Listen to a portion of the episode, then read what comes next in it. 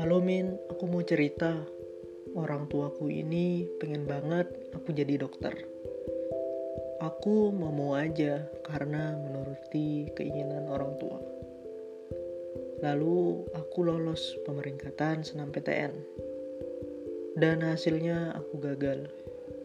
Aku coba lagi di luar prodi FK yaitu vokasi. Hasilnya juga tetap gagal.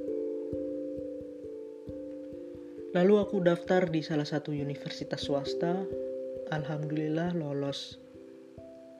Bukan di FK. Orang tuaku kecewa berat dan bilang kok bisa ya nggak lolos FK. Padahal swasta loh. Terus negerinya gimana? Aku sebagai anak merasa gagal. Padahal aku sudah berusaha sebisa mungkin Waktu pengumuman SBMPTN pun tiba, aku juga dinyatakan tidak lolos. Lalu aku coba ikut mandiri di salah satu PTN dan tidak lolos lagi. Terkadang aku berpikir apakah FK bukan jalanku, tapi orang tuaku menuntut aku untuk menjadi dokter. Aku tetap harus berusaha di jalur mandiri agar aku bisa lolos di FK tahun ini.